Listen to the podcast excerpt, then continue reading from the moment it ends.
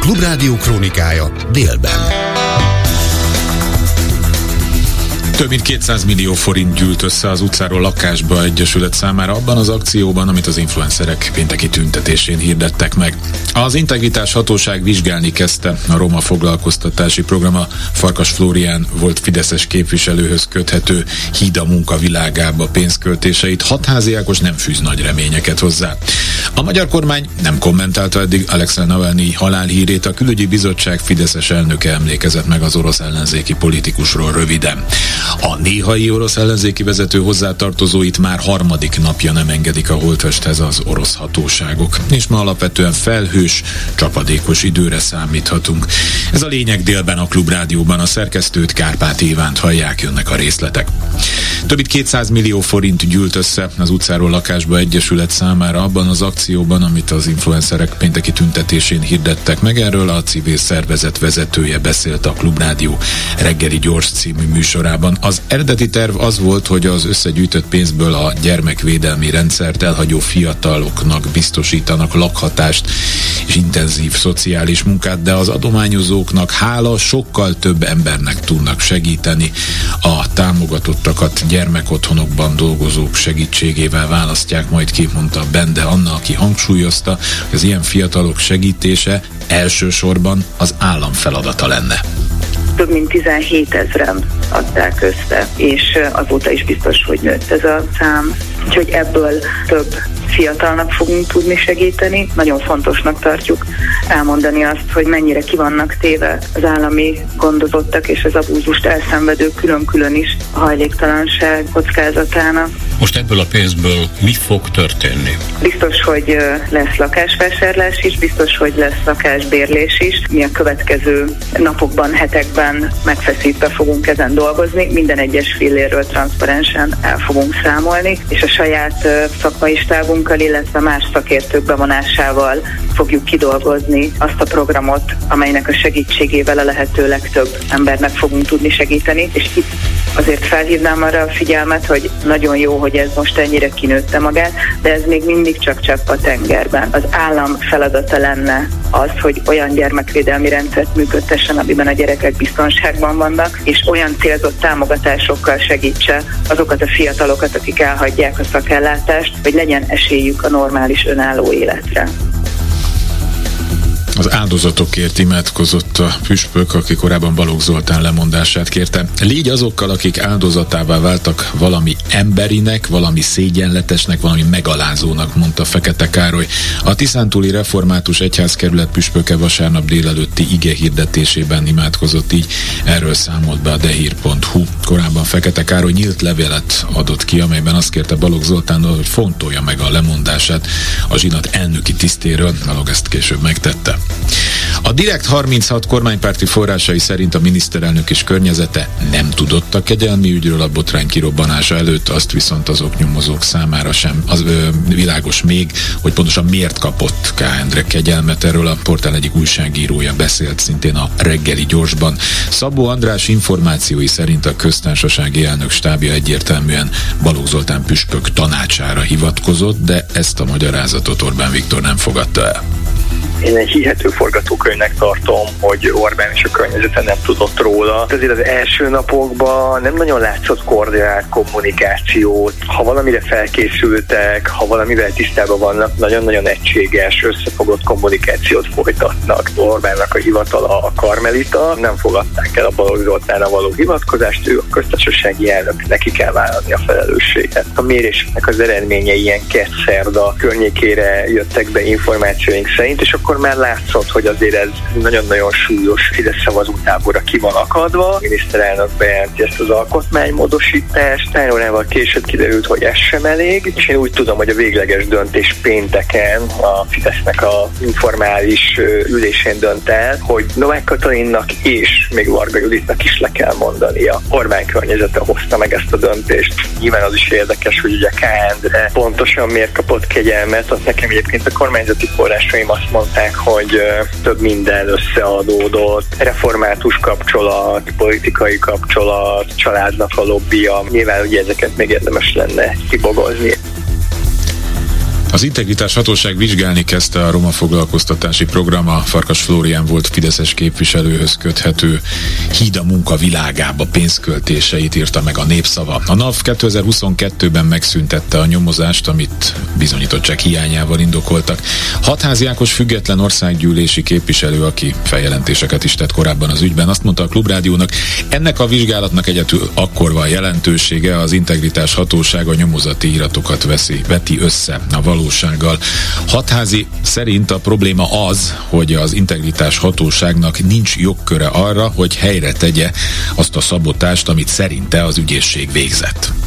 Ennek a vizsgálatnak akkor van egyedül jelentősége, hogyha a hatóság a nyomozati iratokat veti össze a valósággal. Az Olaf korábban már nagyon részletesen kivizsgálta ezt az ügyet, illetve hát nagyon sok mindent megtudhattunk már a minisztérium vizsgálatából is. Itt túl sok minden felderíteni való igaziból ebben az ügyben nincsen. Itt egyetlen egy dolgot kell felderíteni, hogy az ügyészség miért nem foglalkozott azzal a rengeteg-rengeteg szervezet visszaéléssel, amit ez az ügy jelentett. A probléma az, hogy az integritási hatóságnak nincsen jogköre arra, hogy helyre tegye azokat a, azt a szabotást, amit az ügyészség végzett ezen az ügyen. Tehát az integritás hatóság nem fogja tudni elérni a jogi igazságszolgáltatást. Ezzel együtt egyetlen egy haszna lehet, hogyha jól dokumentálja mutatja, hogy hogyan szabotált el az ügyészség ezt a nyomozást. A magyar kormány nem kommentálta Alexei Navalnyi halálhírét, a külügyi bizottság Fideszes elnöke emlékezett meg az orosz ellenzéki politikusról röviden. Navalnyi halála korunk botránya, Isten nyugosztalja, írta német Zsolt a Facebook oldalán. Halálhírére azonnal elkezdtek érkezni a reakciók nyugati politikusok részéről. Orbán Viktor és Szijjártó Péter külügyminiszter azonban egyelőre nem szólaltak meg nyilvánosan az ügyben. Alexei Navalnyi özvegye Julia Navalnaya is ott lesz az Európai Uniós országok külügyminisztereinek találkozóján Brüsszelben, írta meg a Reuters hírügynökség. Navalnaya a Müncheni biztonsági konferencián is megszólalt. Azt mondta, hogy Putyinnak és szövetségeseinek felelősséget kell vállalniuk azért, amit az országunkkal, a családommal és a férjemmel tettek, fogalmazott Navalnyi felesége. A néhai ellenzéki vezető hozzátartozóit közben már harmadik napja nem engedik a holttesthez, közölte a szibériai börtönben. A nyilvánosság számára eddig tisztázatlan körülmények között meghalt politikus szóvivője. Hozzátéve, hogy Navalnyi édesanyját nem engedték be a halottas házba, ahol vélhetően a holttestet őrzik. Az egyik ügyvédet szó szerint kilögdösték az épületből. A halálok a tisztázatlan, a kolt vádakkal bebörtönzött orosz ellenzéki aktivista és politikus. Pénteken 47 éves korában halt meg a sarkvidéki börtönben, ahol 19 éves büntetését töltötte. Azóta volt börtönben, hogy 2021 elején visszatért Oroszországban, és egészségi állapota hónapok óta romlott az Orosz Szövetségi Büntetés Végrehajtási Szolgálat tájékoztatása szerint Navalnyi séta után hirtelen rosszul lett, eszméletét vesztette és meghalt. Holtestét a büntető telepről Szelehárd városba, a körzet székhelyére vitték a haláleset kivizsgálásával megbízott orosz nyomozók. Rengeteg tisztázatlan körülmény van Navalnyi halálával kapcsolatban, erről beszélt a reggeli gyorsban Bendarzsevszki Antona, poszt-szovjet térség kutatója szakértője. Olyan dolgokban vannak ellentétek, hogy állítások szerint mikor ért ki a mentő, vagy hogy mikor lett rosszul Navalnyi. Csak hogy két példát mondjak, a hivatalos állítás az, hogy Navalnyi valamikor helyi idő szerint, tehát séta során rosszul lett, eszméletét vesztette, és egy órakor hívtak hozzá mentőket, délután vagy kora délután egy órakor, és ugye kettőkor megállapították, a, a, hogy meghalt, hogy nem tudták újjáilleszteni. De hát máskor Navalnyi korábbi híreiből, amit ügyvéd, ügyvédein keresztül adott át, azt lehetett tudni, hogy a séták kora reggel történnek, valamikor 6.30 és 9 óra között, amikor éppen van séta, mert hogyha büntető stellában tölti a fogságát, akkor nem feltétlenül volt séta, mindesetre kora reggel történik, tehát ez élesen szembe megy azzal, amit, amit állítottak, hogy kora délután történt ez az eset. A főváros 172 milliárd forintot költhet az elkövetkező években közlekedési projektekre uniós forrásból, még az állam által tervezett elővárosi és budapesti közlekedési beruházásokra fordítható keret ennek a többszörösére eléri az 1000 milliárd forintot, erről írt ma a népszava. A kormány által tervezett projektek megvalósulása fővárosi érdek is, hiszen ezek előnyeit a budapestiek is élvezhetik. Éppen ezért a városvezetés hozzájárult ahhoz, hogy a magyar közlekedési fejlesztésekre biztosított uniós úgynevezett kohéziós alap projekt listájából néhány fővárosi program átkerüljön a helyreállítási alaphoz, hogy helyet csináljanak az állami hív járműcsere programnak. Erről még korábban Karácsony Gergely főpolgármester számolt be. A fővárosi fejlesztések ezzel nem veszítik el az uniós forrásokat, de a normál ügyenetbe tartozó kohéziós alapok projektjeinél jóval szorosabb határidővel kell megvalósítani. Főbb híreink még egyszer röviden. Több mint 200 millió forint gyűlt össze az utcáról lakásba egyesület számára abban az akcióban, amit az influencerek pénteki tüntetésén hirdettek meg. Az Integritás Hatóság vizsgálni kezdte a roma foglalkoztatási program. A Farkas Flórián volt Fideszes képviselőhöz köthető. A híd a munka világába pénzköltéseit Hatházi Ákos nem fűz nagy reményeket hozzá. A magyar kormány nem kommentálta eddig Alexei Navalnyi halálhírét. A külügyi bizottság Fideszes elnöke emlékezett meg az orosz ellenzéki politikusról röviden. A néhai orosz ellenzéki vezető hozzátartozói pedig már harmadik napja nem engedik a holtesthez az orosz hatóságok. Egy gyenge front hatására ma felhős időre számíthatunk, délután záporok is lehetnek, helyenként élénk lesz a szél, a hőmérséklet 5 és 14 fok között alakul, északon észak-keleten lesz a hűvösebb. Ez volt a lényeg délben a Klubrádióban munkatársam volt ma Herskovics Eszter, Selmeci János, Nemes Dániel és technikus kollégám Csorba László. A szerkesztőt Kárpát Ivánt hallották hírekkel legközelebb 13 órakor jelentkezünk itt a Klubrádióban. A lényeget hallották. Ez itt a fórum. Minden hétköznap 12 és 13 óra között. A vélemény szabad, az öné is, természetesen. 061 387 84 52 387 84 53. Hívja föl és mondja el. Ez itt a fórum. És benne továbbra is Najman Gábor várja a hívásaikat a következő témákra. Jó napot kívánok! Pénteki tüntetés, 50-100 ezer ember, inkább 100, összegyűlt több mint 200 millió forint a Bicskei gyermekotthon bántalmazott neveltjeinek, hogy saját lakásuk legyen. A tömeg néha skandálta, hogy Orbán takarodj, de nem erről szólt a tüntetés. Milyennek látták, akik ott voltak? Bencsik András a pénteki tüntetésről, vérszagra gyűlt az éji vad. Egy buta hiba miatt a padlón találtuk magunkat, az ellenfél rögtön ránk vetette magát. Aztán csalódtak a Budapestre látogató amerikai szenátorok, mert senki nem fogadta őket a kormányból, egyetlen Fideszes KDNP-s képviselő sem állt velük szóba.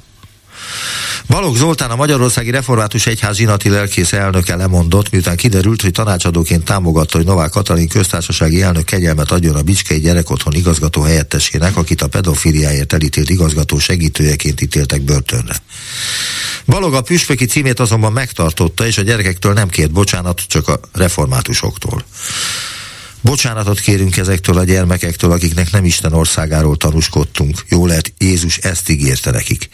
Bocsánatot kérünk azoktól, akikben megbotránkozást keltettünk, és akiknek csalódást okoztunk, mondta a Kossuth Rádió vasárnapi újság című műsorában február 18-án Fabinyi Tamás a Magyarországi Evangélikus Egyház elnök püspöke. A Facebookon is közétett szövegben Fabinyi arról beszél, hogy azokról és azokhoz a gyermekekhez szeretnénk szólni, akik kiszolgáltatott és sérülékeny élethelyzetükben Isten országa helyett alantas erők hatalmát tapasztalták meg. Aztán Orbán élértékelője. Ismét dalban üzent Bródi János a Facebookon, most a Kockázatok és Mellékhatások című számából idézett egy részletet, és mellé tett egy videó részletet a 2022-es Aréna koncertjéről. Posztjának azt a címet adta, hogy évértékelő, a dal szövegéből pedig ezt a részt idézte a kommentek között. Láttam a rajongó arcokat, mikor beszélt a bölcs vezér, és mindenki elhitte, hogy boldog jövőt ígér. És nem volt sehol egy apróbetűs figyelmeztető, hogy nem kell mindent bevenni, ami könnyen emészthető. Kockázatok és mellékhatások nélkül az élet nem élhető, csak remélni lehet, hogy nem tesz tönkre a receptre felírt jövő. Aztán Két nap alatt egyetlen politikus sem emlékezett meg a magyar kormányból Alexei Navalnyi orosz ellenzéki politikusról, aki gyanús körülmények között halt meg börtönbüntetése alatt. A 444 írta meg, hogy az egyetlen fideszes politikus, aki bármilyen módon nyilatkozott Navalnyiról, az német Zsolt, a parlament külügyi bizottságának elnöke volt. Német nem írt hosszan a halottról, de azért leszögezte, Navalnyi halála korunk botránya. És végül a közpénz elherdálás csúcsa már 13 ezer forintért kaphatóak a 10 milliós lélegeztetőgépek, miután december 28-a óta hiába próbálják egy végrehajtás részeként eladni őket, az eredetileg darabonként 10 millió 760 ezer forintért vett kínai lélegeztetőgépek egy 500 és egy 249 darabos tételét már darabonként 13 ezerért meg lehet venni a végrehajtói kamara árverési oldalán. Vagyis ebből az egykor 8 milliárd 60 millió 738 ezer forintos közpénzből vett pakból, ha legalább ez a licit lépcső sikeres lesz, 9 millió 737 ezer, tehát kevesebb, mint 10 millió forint visszakerülhet az államhoz. Telefonszámaink 061 387 84 52, 061 387 84 53, alapdíja számok ezek, és egészen egy óráig hívhatnak minket. Halló, halló! Jó napot kívánok! Jó napot kívánok, tessék parancsolni! A Klubrádiót hallgatom reggel óta, reggel óta és uh, volt egy, van egy olyan sejtésem, amit sokan majd vitatni fognak, hogy nem csak a kormány, nem csak a újságíróknak vannak kormány közeli ismerősei, hanem fordítva is, tehát a kormánynak is vannak az újságírók között beépített emberei. Ezt a Szabó Andrásnak urat én ilyennek látom. És azért örülök neki, hogy akkor a baj, hogy kénytelenek voltak beáldozni egy, egy ilyen emberüket, gyakorlatilag egy főkémet esetleg fel kell fedni, hogy még ez a szegény ember is védje a kormánynak azt az álláspontját, hogy Orbán nem tudott semmiről. Azt szeretném kérni, én nem hallgattam ezt az interjút, de mondjon egy pár szót, mert gondolom mások sem mindjárt hallgatták. Arról van szó, hogy a, most csak nem mondom a, a nevét a, a, a oldalnak, az újságíró arra hivatkozva, hogy kormány, nagyon régóta kormány közeli kapcsolatai vannak, amiket persze nem fed fel, és ők azt mondták neki, hogy Orbán Viktor és Rogán Antal, főleg Rogán Antal nem tud semmit az egész dologról, és utána persze oldalakon keresztül bizonyítja, hogy hát ez bizony így volt, azért ez meg az meg az volt. Tehát gyakorlatilag azt a, azt a kormány propagandát szajkózza, amik a legfontosabb most ebben a helyzetben, hogy Orbán nem tudott semmiről se. Mindenki más, párszor 99%-a meg biztos tudja, hogy Orbán tudott mindenről. A véleményem erről a kérdésről. És ami, ami ezt azért szeretem elmondani, mert az egy érdekes szempont, hogy ők viszont annyira bajban vannak már a kormány oldal, hogy egy ilyen embert is felfednek, tehát hogy még ő is bizonygassa, még őt is beállítják a sorba a több, több milliós kormánymédia mellé. Hallottuk reggel, igen. A Direkt 36-nál dolgozik a Szabó András, ha Jó, ő az a Szabó András, de a Direkt 36-nál nem szoktak ilyen kormánypárti ügynökök újságíróskodni. Az, az, az az én véleményem, most, most már két, két éve ö, intenzíven figyelem a, az ukrán eseményeket, rettetesen fel háborodva a, a, a magyar sajtó és a magyar kormánymédia ezért álláspontja mellett, hogy ezek a trollok, a Stír Gábortól kezdve a Nógrádi Györgyön keresztül, és még azt nem akarom a neveket, további neveket sorolni, bántani szegényeket, ezek mindig úgy működnek a, a, a, a másik oldalon, hogy hogy szinte, szinte azt mondják, amit én, csak mindig beszúrnak egy pici dolgot, amivel, amivel azért csak mozgatják a másik oldalt. Ez a, ez a, ez, ez minden, minden, minden beépített ember, mindenki így dolgozik. Az, össze, az egész a világ bűnügyi történetében a beépített ö, emberek így dolgoztak és akkor, és akkor néha fel kell őket áldozni, mert hát már már akkor a baj. Azért gondolja a Szabó Andrásról, hogy ő egy beépített Azért. ember, mert hogy azt mondta, hogy a Rogán és a Orbán, legalábbis ő ezt hallott a kormány közeli forrásokból, nem tudott Így semmit erről az egész ügyről? Így van, és ő ezt, ő, ő, ő ezt elhiszi nekik, ő ezt nekik elhiszi, mert hát azért... Azt is mondta, hogy el is hiszi? Persze, hogy ezek tíz év óta őnek is sose hazudtak, tehát ez, ez, ez, ez biztos, hogy így van, és akkor és akkor leadja, leadja a nagy szöveget arról, hogy hát még akkor mit, csinált, mit csináltak közben. Azt tudjuk, hogy mit csinált közben akkor, mert azok nyilvánosságra kerültek, milyen intézkedéseket adott az Orbán, mit beszélt, mit beszéltek a, a bájárok, mit beszéltek többek, ezt tudjuk, ezt, ezt nem kell, ez, nem kell oknyomozó újságíró ezt leírja, de ahhoz kell egy oknyomozó újságíró, hogy ezt el is higgyen neki. Nem akarom véleményezni, mert nem hallottam ezt a beszélgetést. Nem, nem, ez, a, ez a végvéleményem volt, amit örömmel elmondtam önnek, és még, eh, ha megenged egy dolgot, kettőt hagyozhat meg önnel, ha lehetséges. Tessék. Egyik, egyik az, hogy én voltam ezen a tüntetésen, és a, olyan ember vagyok, hát valány éves, aki 2000, vagy 1989. június 16-án is kimoltam ősök terén. Akkor arról a tömegről, aki az újratemetésen ott szólt, akkor azt mondták, hogy, meg, hogy százeres tömeg volt. Igen. És én össze tudtam hasonlítani a mostani tüntetéssel. Többek között arról vannak fotók is fenn a, most éppen a Nagy Imre emlékháznak a fotóalbumában láttam vannak azok fotók is. Hát ha az százezer tömeg volt, akkor ez meg volt a százezer fölött, akik most itt voltunk, ez biztos.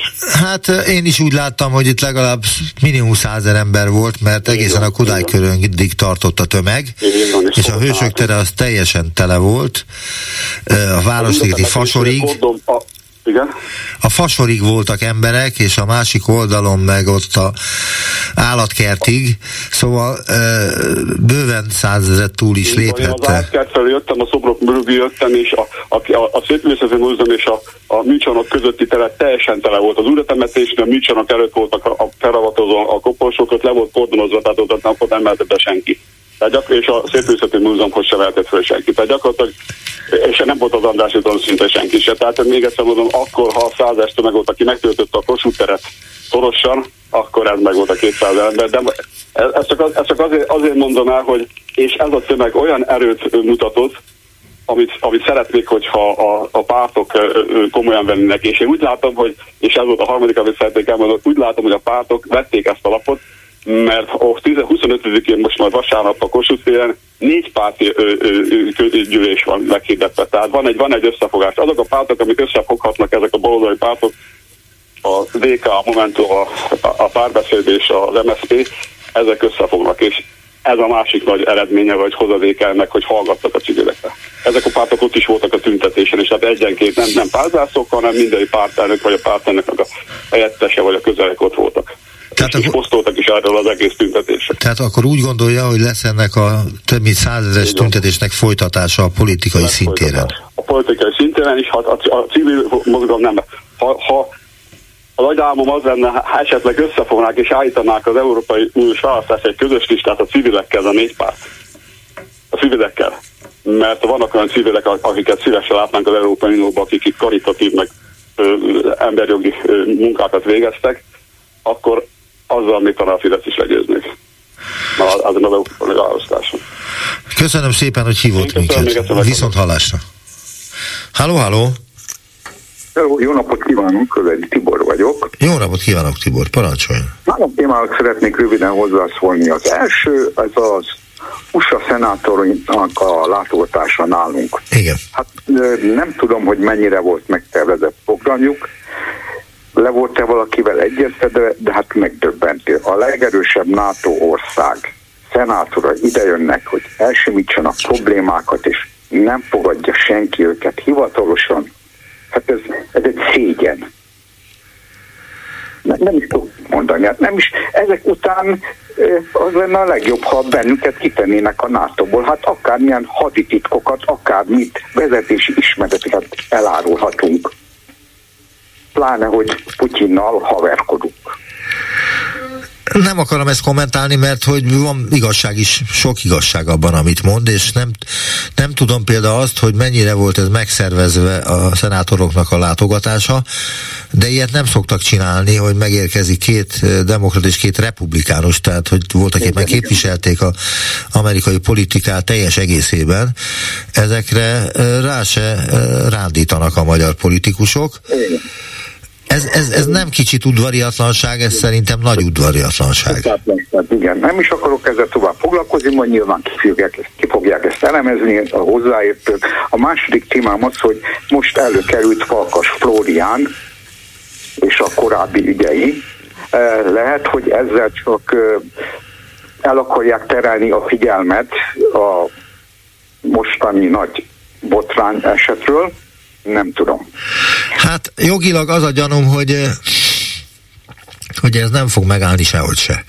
Mert túl régen történt az ügy, öt éven túl van már az, amikor ez a munka, a munka világába programja becsődölt, és eltűnt 1 milliárd 700 millió forint. Ez még az utolsó előtti választások előtt volt.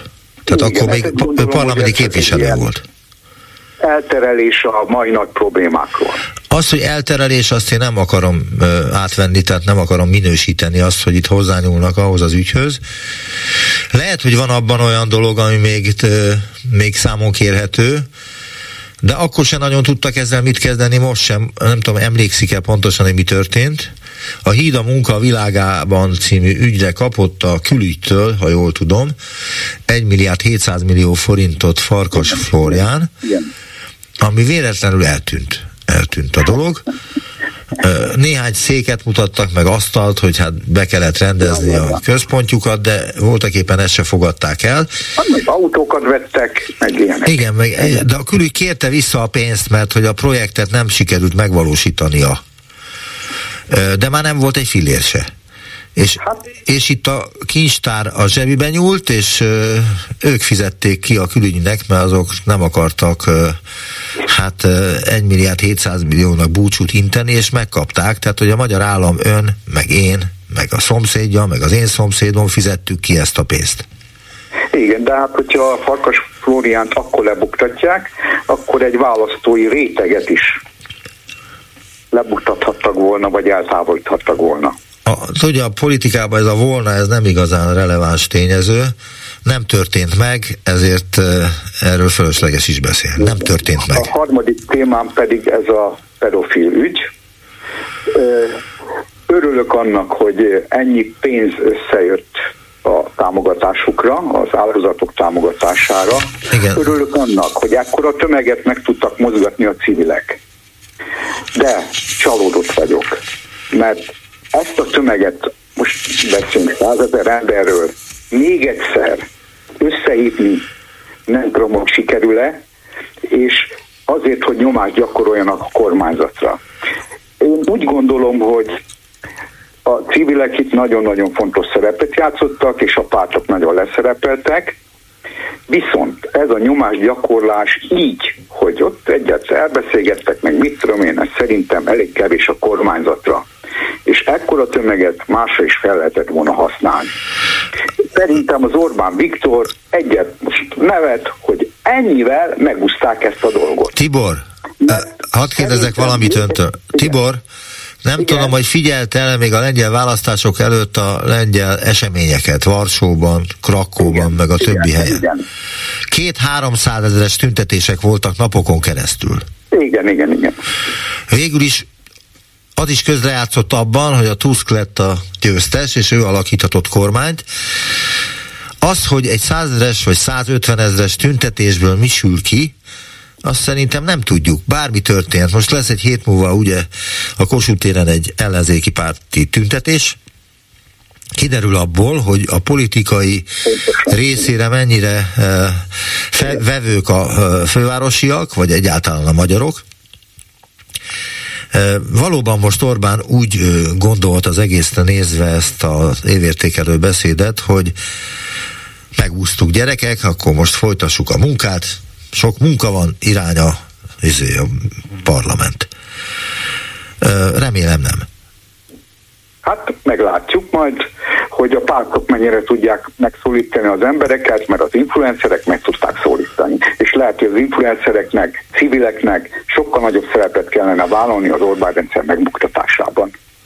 Ebben igaza van, csak nem akarnak ők beszállni ebbe az úgynevezett bal-jobboldali politikai világba, amit ők nagyon gusztustalannak vagy undorítónak tartanak, ami sajnos az elmúlt húsz évet tekintve eléggé undorító és gusztustalan is de ha nem csinál valaki valamit, és úgy látszik, hogy a civilek, az influencerekre hallgatnak az emberek, a fiatalok és az idősebbek is, lehet, hogy neki kell az ászlót felvenni. Lehetséges.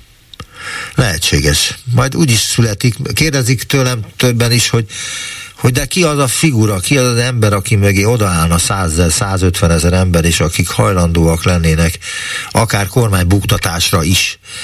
És akkor mondom, hogy ha igény van rá, és ha igény lesz rá, akkor lesz ilyen ember. Úgy legyen. Köszönöm Én is köszönöm, hogy hívott minket. Viszont hallásra. Halló, halló! Jó napot kívánok, szerkesztő úr, Takács Gábor vagyok. Jó napot kívánok, Takács hát Gábor. Először is semmiféle ügy nincs, és nem tudom, hogy 150 ezer ember, hogy akar a kormányt buktatni, először is kormányt választani szoktak. Nem akart, nem akart, azért bel is mondtam a ajánlatban, hogy nem akartak buktatni. Néha felhangzott ez, hogy Orbán takarodj, de ez már általában a tüntetéseken Hát, fel szokott hangzani. Minden nap. És akkor mi volt a narrató elvtárs? Nem értem. Tehát mondjuk őt nem minősítem, hiszen minősíthetetlen. Ja, a jegyzetére gondol. Történt egy hiba, Novák Katalin lemondott, minden, a Varga Judit távozott, a férje, hát nem kell bemutatni, úgyhogy mindent elért a baloldal, nem tudom, hogy mi a probléma. Mert hogy Hogy ön szerint itt a vége? keményebb köztársasági elnököt, megérdemli. De itt a vége a dolognak? fog osztani, hanem börtön. Az a kérdésem, hogy itt a vége a dolognak? Tehát a balok püspök is lemondott, igaz, hogy eléggé sites uta módon mondott le, de lemondott, és akkor ezzel befejeződött ez az egész ügy, elvart, elvarták a szálakat, ugye? Ne, nem úgy az összödi beszéddel annak idején. Egyébként feltűnően érdeklődik most a baloldali média az egyházak iránt, az, hogy tömegével mészárolják a keresztényeket és a keresztényeket, érdekes, hogy arra a fülevoltját sem mozgatja. De hát ezt a baloldaltól megszoktattuk. Aha. Van-e még valami elvámolni valója? Kinek? Önnek. Tehát van egy más témához való... Elvámolni? Ezt szokták mondani a határon, amikor megjelenik egy ember, régen ezt mondták, ön is valószínűleg kapcsolatba kerülhetett már határőrrel, aki megkérdezte öntől, van-e még valami elvámolni valója. Ez, Nekem ez egy metafora, volt, ne haragudjon. Hasonlat. Halló? Halló? Hasonlat volt, tehát nem konkrétan Értem, gondoltam. értem. Hát Márki Zaj adta magát, nem először, nem utoljára. Jót nevettem rajta ezen a borús hétfő reggelen, már azon is, hogy néppár talán 1,2%-on mérik. Iványi 1,2 milliárdból nem tud tanárokat kifizetni. A Dankó utca és a MÁV telepi iskola hát önmagáért. nem helytálló az információja. Kastélya van Csillaghegyen. Nem helytálló az információja, kedves Takács Gábor. Ez nem információ, mind a két helyen jártam. Több ez, mint információ. És Hát tessék? azt kérdezem, hogy és mi az, ami még önnek nagyon bántja a fülit? Semmi. Hirtelen leszálltak a tanárokról, csak nem úgy megkapták a pénzüket, ami egyébként nem járt nekik. Aha.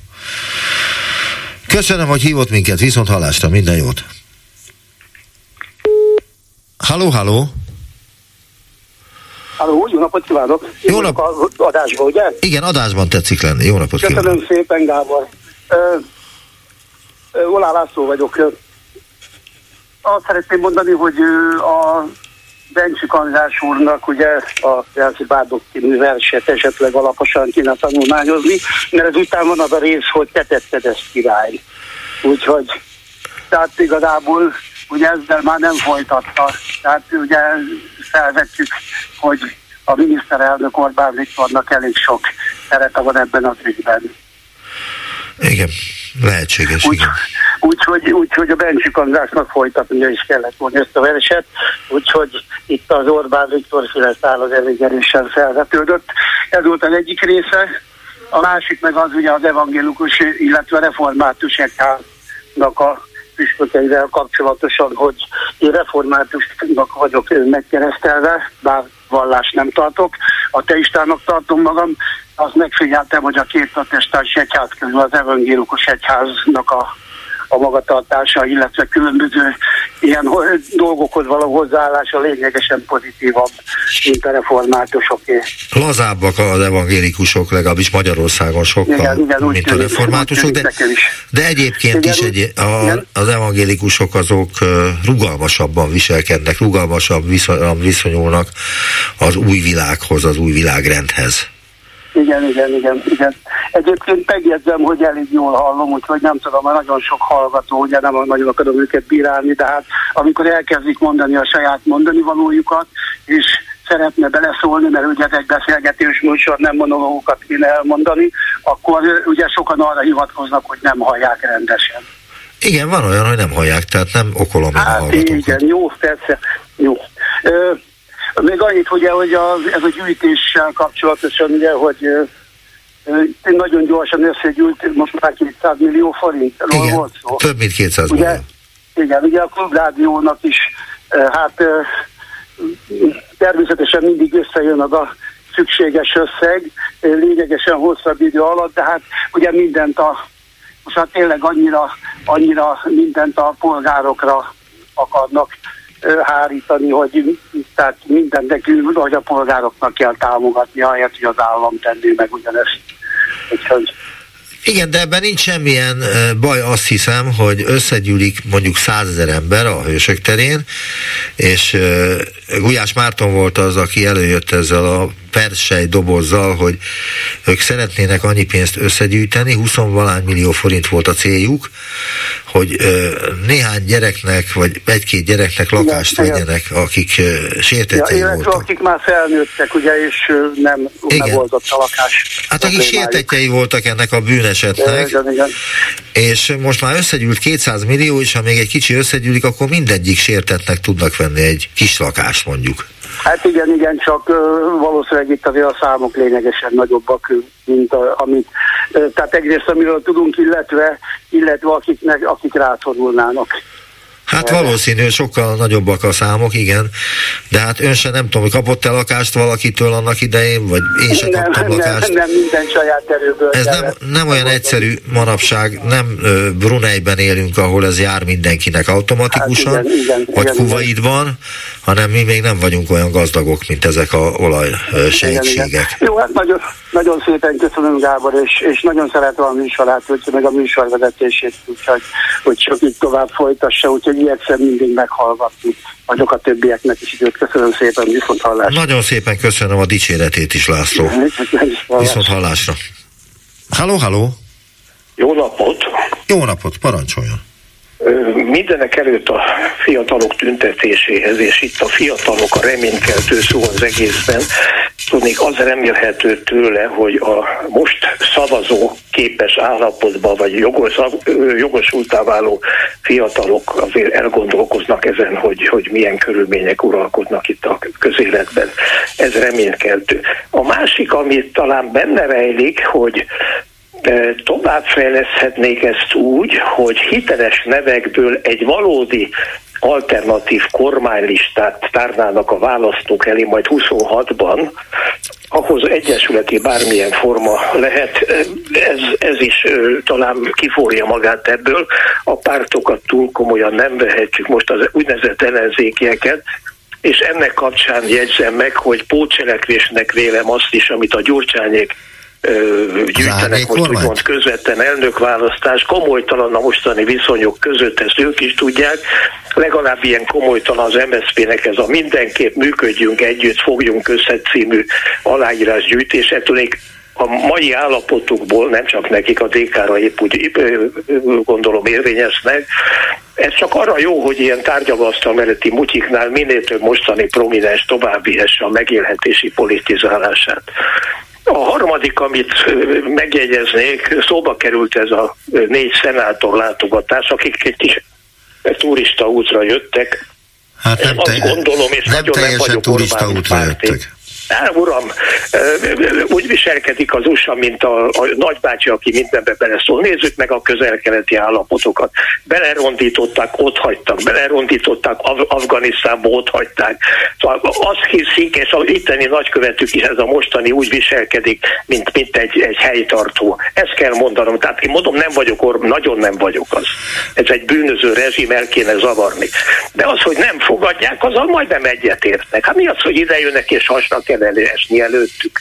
Ez a mentalitás az, ami kifogásolat, amellett nézzük meg az Egyesült Államok választási kampányait most, hát, hát az minden csak nem etikus, nem szép és nem jó. Ez a véleményem. Hát aki nem ért velem egyet, annak a szíve joga természetesen. Világos. Hát ennyit kívántam elmondani, uram, nagyon köszönöm, hogy meghallgatott. Én is nagyon szépen köszönöm, hogy elmondta a véleményét. Viszont hallásra. Minden jót kívánok.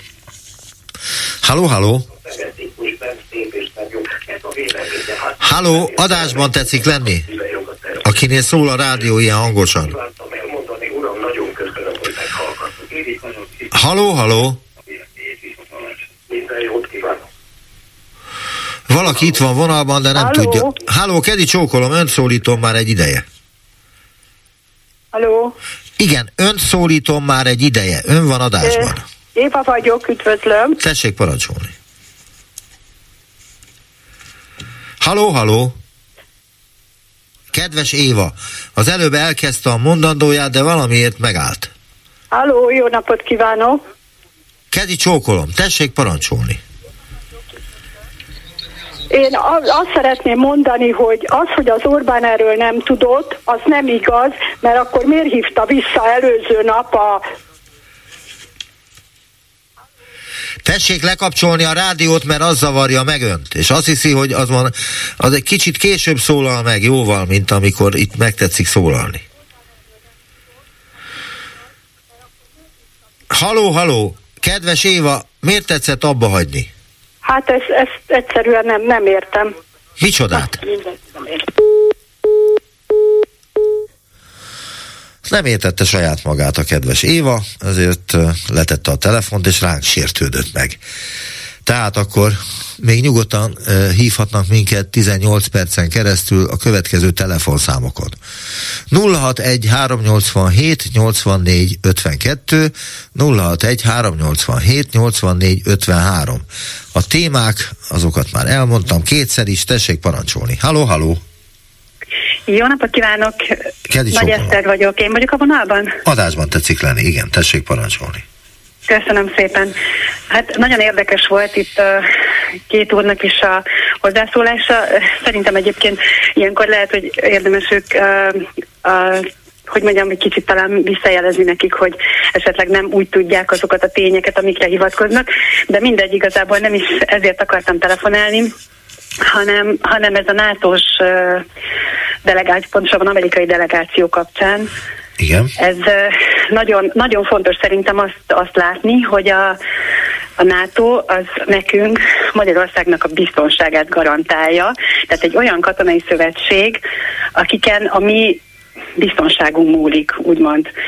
És ugye ők a legszorosabb szövetségeseink, és ugye az az erős kontraszt, hogy hogy amikor a magyar miniszterelnököt Putyin odahívja akárhová, vagy mondjuk el kell menni Kínába, és ott kell találkozni vele, akkor azonnal repülés találkozik, és nem tudjuk, hogy az elmúlt 14 év alatt hányszor találkozott már vele.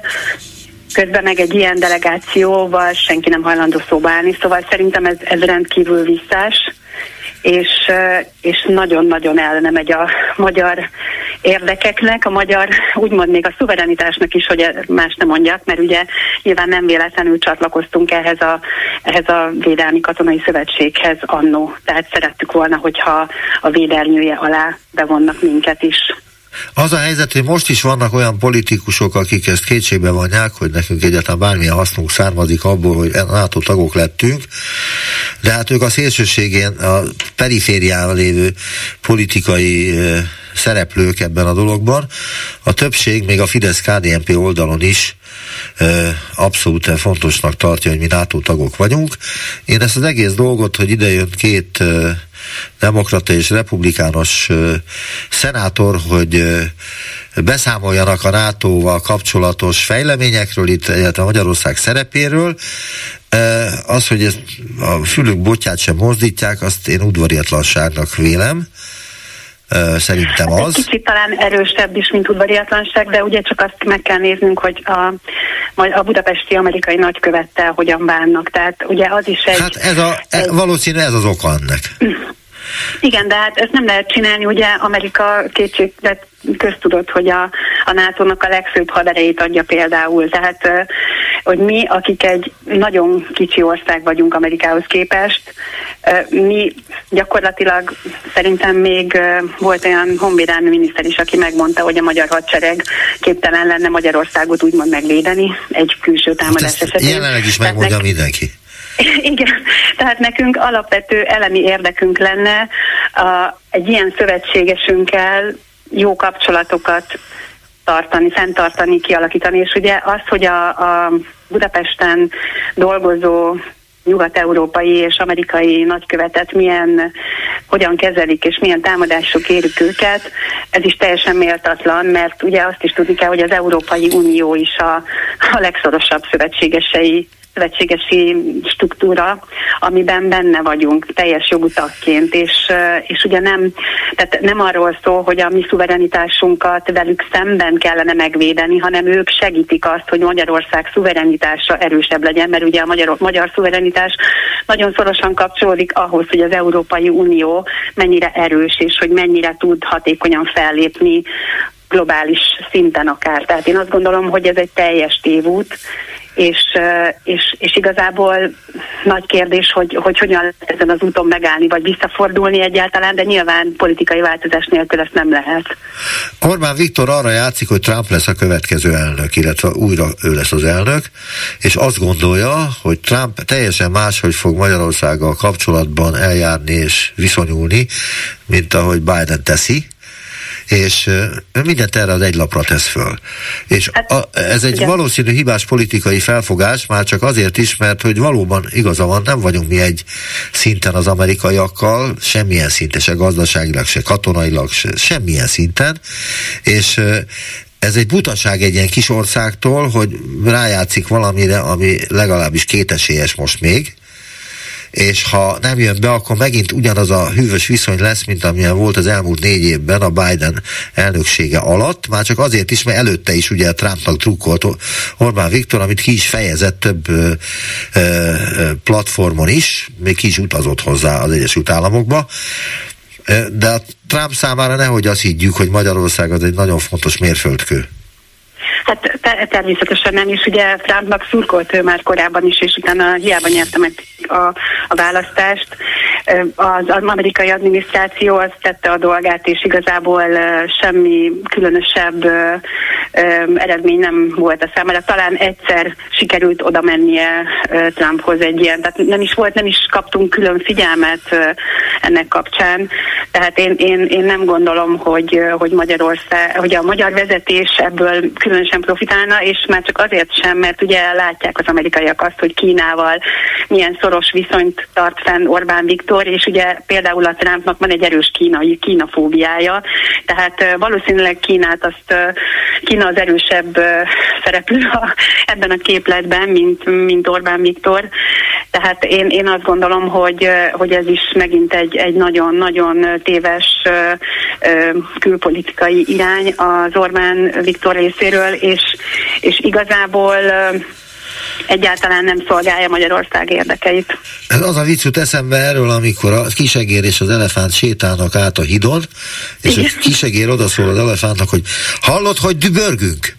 Na, az Orbán Viktor az egy az egybe ilyen, mint a kisegér és az elefánt viccben. Hát igen, meg azért volt már olyan a magyar történelemben, hogy hadat üzentünk az amerikai egyes, az Egyesült Államoknak, és ugye mi lett a vége, tehát tudjuk, hogy nem, nem érdemes, nem érdemes ezt, ezt, a, ezt a nosztalgiát, vagy hogy mondjam, tehát egy ilyen hasonló dolgot feleleveníteni.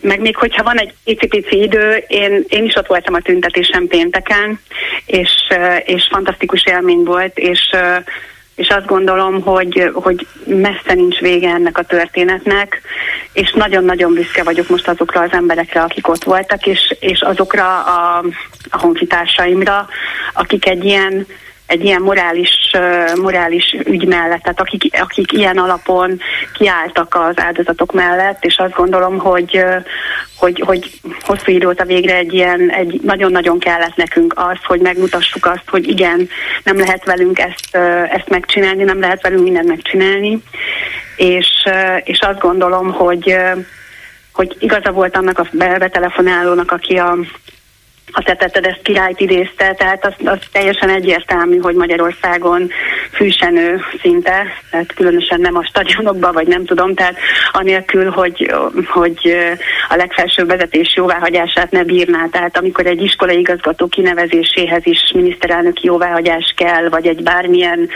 képviselőjelöltnek oda kell járulnia, akkor, akkor szerintem az teljesen irreális olyat feltételezni, hogy a kegyelmi döntéseket ne kellett volna látnia ennek az embernek. És a másik része meg az, hogy arról talán keveset beszélünk, hogy talán három eset tudódott ki, ugye három kegyelmi döntés. És hogy mi van a többivel, tehát hogy, hogy, hogy kik kaphattak vajon még tavaly kegyelmet a pápa látogatás alatt? Tehát szerintem ez egy, ez egy nagyon fontos kérdés lenne tisztázni, amellett, hogy azt is tudjuk, hogy nyilván nem adtak magyarázatot, nem hogy kielő, kielégítő magyarázatot nem adtak, de semmilyen magyarázatot nem adtak végső soron arra, hogy, hogy tulajdonképpen az ember miért kapott kegyelmet, mert ugye a jó maga viselet ebben az ügyben ugye az, az talán, talán nem tekinthető egy elfogadható érvnek. Nem az a legérdekesebb vonala ennek az egész történetnek, hogy vajon Orbán Viktor beleszólt ebbe, és tudott-e arról, hogy mi történik itt a kegyelmi kérvények kapcsán, és hogy nem Orbán Viktor volt-e az a személy, aki végül is a balognak azt mondta, hogy intézze el a kegyelmet ennél. A Katinál, igen. Igen? Igen, és, és igen. van egy ilyen ö, le, ö, forgatókönyv is tulajdonképpen, amely arról beszél, hogy az Orbán tehet az egésztől, és azért van ez a óriási megkönnyebbülés a Fidesznél, mert hogy ez az ügy nem került elő így, ahogy én az előbb mondtam. Hát még nem, én ezt inkább így fogalmaznám, hogy még nem került elő, de, de mondom, nincs vége. És viszont ami, ami rendkívül elkeserítő, az, hogy a, a nőknek a jelenléte a politikába, az, az egy ilyen, ez egy ilyen két lemondat most, most úgymond fémjelezve, Igazából én egyáltalán nem sajnáltam, hogy Novák Katalin és Varga Judit lemondott, de azért szégyen az, hogy most Magyarországon jelenleg a kormányban egyetlen nő sincs, egyetlen magas pozícióban senki nincsen, és amikor megnéz, megnéztem azt a, azt a videót, ahol a érkező fideszesekkel beszélgettek a Várkert bazár elől, hát ott is ugye tehát nem, talál, nem volt egyetlen nő se, ha csak nem egy feleség szerepében valaki bejött. Tehát azt gondolom, hogy a 21. században, Európában, egy európai tagállamban ez egyszerűen szégyen. Tehát ez, ez, ez, ez egy olyan szegénységi bizonyítvány, amit, amit nem lehet eladni külföldön különösen nem, de már szerintem magyar közös, a magyar társadalom felé sem, és azt gondolom, hogy, hogy mindenképpen ez, ez a politikai változáshoz kelleni fognak a nők, és, és nyilván csak akkor lehet majd ezt uh, rehabilitálni a nő, nőket is a politikában, ugye egyáltalán. Köszönöm szépen Eszter, hogy felhívott minket, viszont hallásra, kedves sokan. Köszönöm, viszont hallásra. Halló, halló. Halló, tessék, Nagy László vagyok, ja, én vagyok a vonalban. Igen. Halló, hall engem? Én hallom, persze. Ja, jó, akkor én is hallom, igen. E, olyan szépen elmondta a hölgy nagyjából, amit én is szerettem volna, csak akkor én nagyon röviden. Én is ott voltam a tüntetésen, én sem vagyok már annyira fiatal. Egy dolog világos lett, az Orbán korszaknak vége, vagy legalábbis leáldozóba van, most biztos, hogy elkezdődött, mert olyan új fiatal hangok jelentek meg, és olyan új fiatal szereplők, akikre már nincs hatással az Orbáni rezsim. Akik részt vettek ezen az évértékelőn, hát az magáért beszél, hogy kik voltak ott. Szerintem azért is nem nyilatkozott napokig az Orbán Viktor, mert időben telett még összeszedték úgy, hogy ki tudjon állni a nyilvánosság elé, és megtartsa az úgynevezett évértékelőjét. Nagyon árnyéka volt önmagának. A lemondással kapcsolatban pedig ha valóban olyan erkölcsi piadesztára érdemesek ezek a hölgyek, akik lemondtak, akkor miért nem akkor mondtak le, amikor az orruk alá tolták ezt a kegyelmi kérvényt? Hogy őket nem írják alá, vagy lemondanak. Na ez a, gyanú, ez a gyanús ebbe a történetben, hogy itt egy nagyobb uh, formátumú politikus is lehet a háttérben, mint a balog, Igen. vagy akik ebben részt vettek. Hát, nyilván. Na de akkor meg miért nem hívták meg őket az évértékelő beszédre? ha már ennyire mosdatják. Akkor ők miért nem voltak ott kvázi, mint díszvendégek és tapsival fogadta volna őket ott a plénumon? Azért, mert azt hiszik, hogy ezzel a két, pontosabban három fejjel ezzel, ez az egész ügy le van zárva. Jó, most ha, ha tudott róla a miniszterelnök, ha nem, egy polgári demokratikus országba egy ilyen esetben egy miniszterelnök fölajánlja a lemondását. Igen. Vagy azért, mert nem tudta, hogy mit csinál a minisztere, vagy azért, mert tudta, de hát ez történt. Egyébként sokkal kisebb, most, hogy beleszólnak, nem szólnak bele, most ez már látjuk a gyakorlat, hogy kormányzati vezetők beleszólnak a hatáskörüket meghaladóan ügyekbe, konkrét ügyekbe. Volt régen egy ügy, a szocialista kormányok idején talán emlékszik valaki Benedek Fülöp államtitkár esetére.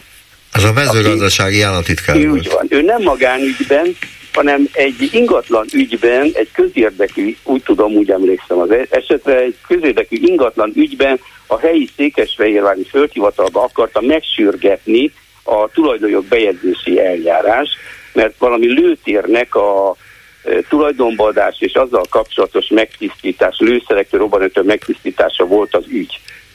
Viszont elég fideszes volt ahhoz a földhivatali vezető, hogy ezt hivatali visszaélésnek minősítve feljelentést tegyen, és el is ítélték a Benedek Fülöpöt, amiatt, hogy ő, mint államtitkár közvetlenül beleavatkozott egy közvetlenül a hatáskörében nem tartozó. Na mindegy, ez nem számít, csak azért mondom, hogy itt nem számít már az se, hogy ki mibe szól bele, meg hogy.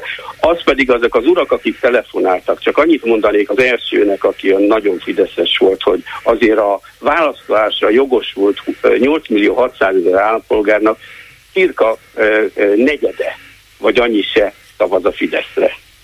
Tehát azért nem mondjuk azt, hogy a többség, a másik pedig ez a, itt volt a, az amerikai delegáció. Persze, persze, hogy van önérzetünk, de még akkor, mint hogyha mi egy világhatalom lennénk, de szeretném azt mondani, hogy nagyon fáj sokaknak, nekem is, a Trianon emléke, de az is azért történt, mert roppant rossz diplomaták vagyunk.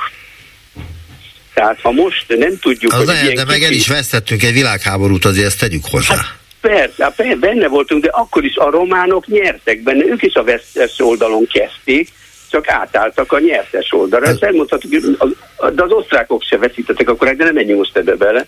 Csak azért mondom, hogy ha ide jön a, a szövetségesünk, a legnagyobb tagállama, és találkozni akar, legalább udvariasságból, legalább, ha semmit mondóan is, de fogadni kell őket, nem tüntetőleg nem fogadni. Sokszor azt érzem, hogy Orbán Viktornak kicsi ez az ország. Szűk rá ez a mellény, mert ő valami fene nagy világpolitikai tényezőnek képzeli magát, miközben most már annyira elszigetelődött az Európai Unióba, és akármit hisz a környezete, vagy hint a propagandája, hogy már szinte senki nem áll szóba vele. Ugye, mert most már az a alakuló frakció, ami tervezi alakulni, az a jobboldali jobboldali frakció sem kér belőle. Igen. Ott megüzenték, hogy nem kér. Pedig mekkora hadvezér lenne, lehetne Orbán Viktorból is megtámadhatná az egész világot. Hát, igen. hát szerencsére nem, azt pedig eh, ne felejtsük el, és kérem, hogy eh, ne pattintson le ezzel, de ugye Orbán Viktor egy neokommunista. Egy Gramsci nyomdokain eh, irodalmán nevelkedett neokommunista. Én szerintem ő... ez egy túl szofisztikált kifejezés az ön részéről. Hát, Én csak egyszerűen... Egy... mondjam, finomabban, Én finoman mondom, korán. Én finomabban mondom, ő egy enyveskező sútyó, az az én véleményem Orbán hát, Viktorról. Igen, ja, ja, ja, ja. E, igen, de hát én nem akartam ilyen durva lenni. De, de most mondom, el is kell búcsúznunk egymástól, mert eddig Jó, tartott a műsor. Ez nem lepattintás, hanem ez a műsor vége. Jó, értettem, világos. Nagyon szépen köszönöm mindenkinek, akik valamilyen módon elmondták a véleményüket. Ez volt már a fórum viszont hallásra. Ez itt a fórum. A vélemény szabad, az öné is. Természetesen.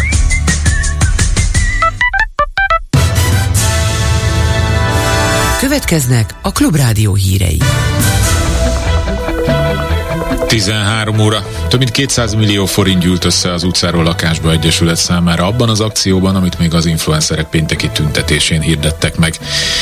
Vizsgálni kezdte az Integritás Hatósága a Roma Foglalkoztatási Program. Farkas Flórián volt Fideszes képviselőhöz köthető a munka világába pénzköltéseit. Továbbra sem közlik az orosz hatóságok, hogy mi okozta a szibériai Fegyenc telepen Alexei Navalnyi halálát. Egy front hatására ma felhős időre számíthatunk, délután záporok is lehetnek. Jó napot kívánok a hírszerkesztőt, Kárpát Évánt hallják. Több mint 200 millió forint gyűlt össze az utcáról lakásba egyesület számára abban az akcióban, amit az influencerek pénteki tüntetésén hirdettek meg. Erről a civil szervezet vezetője beszélt a Klubrádiónak a támogatottakat gyermekotthonokban dolgozók segítségével választják ki, mondta Bende Anna, aki hangsúlyozta, hogy az ilyen fiatalok segítése egyébként elsősorban az állam feladata lenne több mint 17 ezeren adták össze, és azóta is biztos, hogy nőtt ez a szám. Úgyhogy ebből több fiatalnak fogunk tudni segíteni. Nagyon fontosnak tartjuk elmondani azt, hogy mennyire ki vannak téve az állami gondozottak és az abúzust elszenvedők külön-külön is a hajléktalanság kockázatának. Most ebből a pénzből mi fog történni? Biztos, hogy lesz lakásvásárlás is, biztos, hogy lesz lakásbérlés is. Mi a következő napokban, hetekben megfeszítve fogunk ezen dolgozni. Minden egyes fillérről transzparensen el fogunk számolni, és a saját szakmai stábunkkal, illetve más szakértők bevonásával fogjuk kidolgozni azt a programot, amelynek a segítségével a lehető legtöbb embernek fogunk tudni segíteni. És itt azért felhívnám arra a figyelmet, hogy nagyon jó, hogy ez most ennyire kinőtte magát, de ez még mindig csak csepp a tengerben. Az állam feladata lenne az, hogy olyan gyermekvédelmi rendszert működtessen, amiben a gyerekek biztonságban vannak, és olyan célzott támogatásokkal segítse azokat a fiatalokat, akik elhagyják a szakellátást, hogy legyen esélyük a normális önálló életre. Az Integritás Hatóság vizsgálni kezdte a roma foglalkoztatási program a Farkas Flórián vezette. Volt Fideszes képviselőhöz köthető híd a munka világába pénzköltéseit. Hatházi Ákos független képviselő nem fűz nagy reményeket a vizsgálathoz. Az OLAF korábban már nagyon részletesen kivizsgálta ezt az ügyet, illetve hát nagyon sok mindent megtudhattunk már a minisztérium vizsgálatából is. Itt túl sok minden felderíteni való igaziból ebben az ügyben nincsen. Itt egyetlen egy dolgot kell felderíteni, hogy az ügyészség miért nem foglalkozott azzal a rengeteg-rengeteg szervezet visszaéléssel, amit ez az ügy jelentett. A probléma az, hogy az integritási hatóságnak nincsen jogköre arra, hogy helyre tegye azokat a, azt a szabotást, amit az ügyészség végzett ezen az ügyen. Tehát az integritás hatóság nem fogja tudni elérni a jogi igazságszolgáltatást. Ezzel együtt egyetlen egy haszna lehet, hogyha jól dokumentálja és mutatja, hogy hogyan szabotálta el az ügyészség ezt a nyomozást. Még vizsgálják Alexei Navalnyi ellenzéki aktivista halálának körülményeit, az, hogy az eljárás mikor zárul le, és mikor adják át a holttestet a hozzátartozóknak, nem tartozik a Kreml hatáskörébe, állította Dimitri Peszkov, orosz elnöki szóvivő. Király Jarmis Navalnyi szóvivője ma azt közölte, hogy a nyomozó bizottság arról értesítette Navalnyi édesanyját és ügyvédjeit, hogy a halálozással kapcsolatos nyomozást határozatlan időre meghosszabbították. A hatóság azt is közölte, hogy a halálokát még nem állapították meg. Julia Navalnaya, a politikus özvegye bejelentette, hogy folytatni fogja férje ügyét, és felkérte Navalnyi támogatóit, hogy álljanak mellé. Rengeteg a tisztázatlan körülmény Navalnyi halálával kapcsolatban, erről beszélt a Klubrádió reggeli gyors című műsorában Bendenzsavszki Anton a poszt-szovjet térség kutatója olyan dolgokban vannak ellentétek, hogy állítások szerint mikor ért ki a mentő, vagy hogy mikor lett rosszul Navalni. Csak hogy két példát mondjak, a hivatalos állítás hogy Navalni valamikor helyi idő szerint a séta során rosszul lett, eszméletét vesztette, és egy órakor hívtak hozzá mentőket, délután vagy kora délután egy órakor, és ugye kettőkor megállapították, a, a, hogy meghalt, nem tudták újjáéleszteni. De hát máskor Navalnyi korábbi híreiből, amit ügyvéd, ügyvédein keresztül adott át, Azt lehetett tudni, hogy a séták kora reggel történnek, valamikor 6.30 és 9 óra között, amikor éppen van séta, mert hogyha büntető stellában tölti a fogságát, akkor nem feltétlenül volt séta, minden esetre kora reggel történik, tehát ez élesen szembe megy azzal, amit, amit állítottak, hogy kora délután történt ez az eset.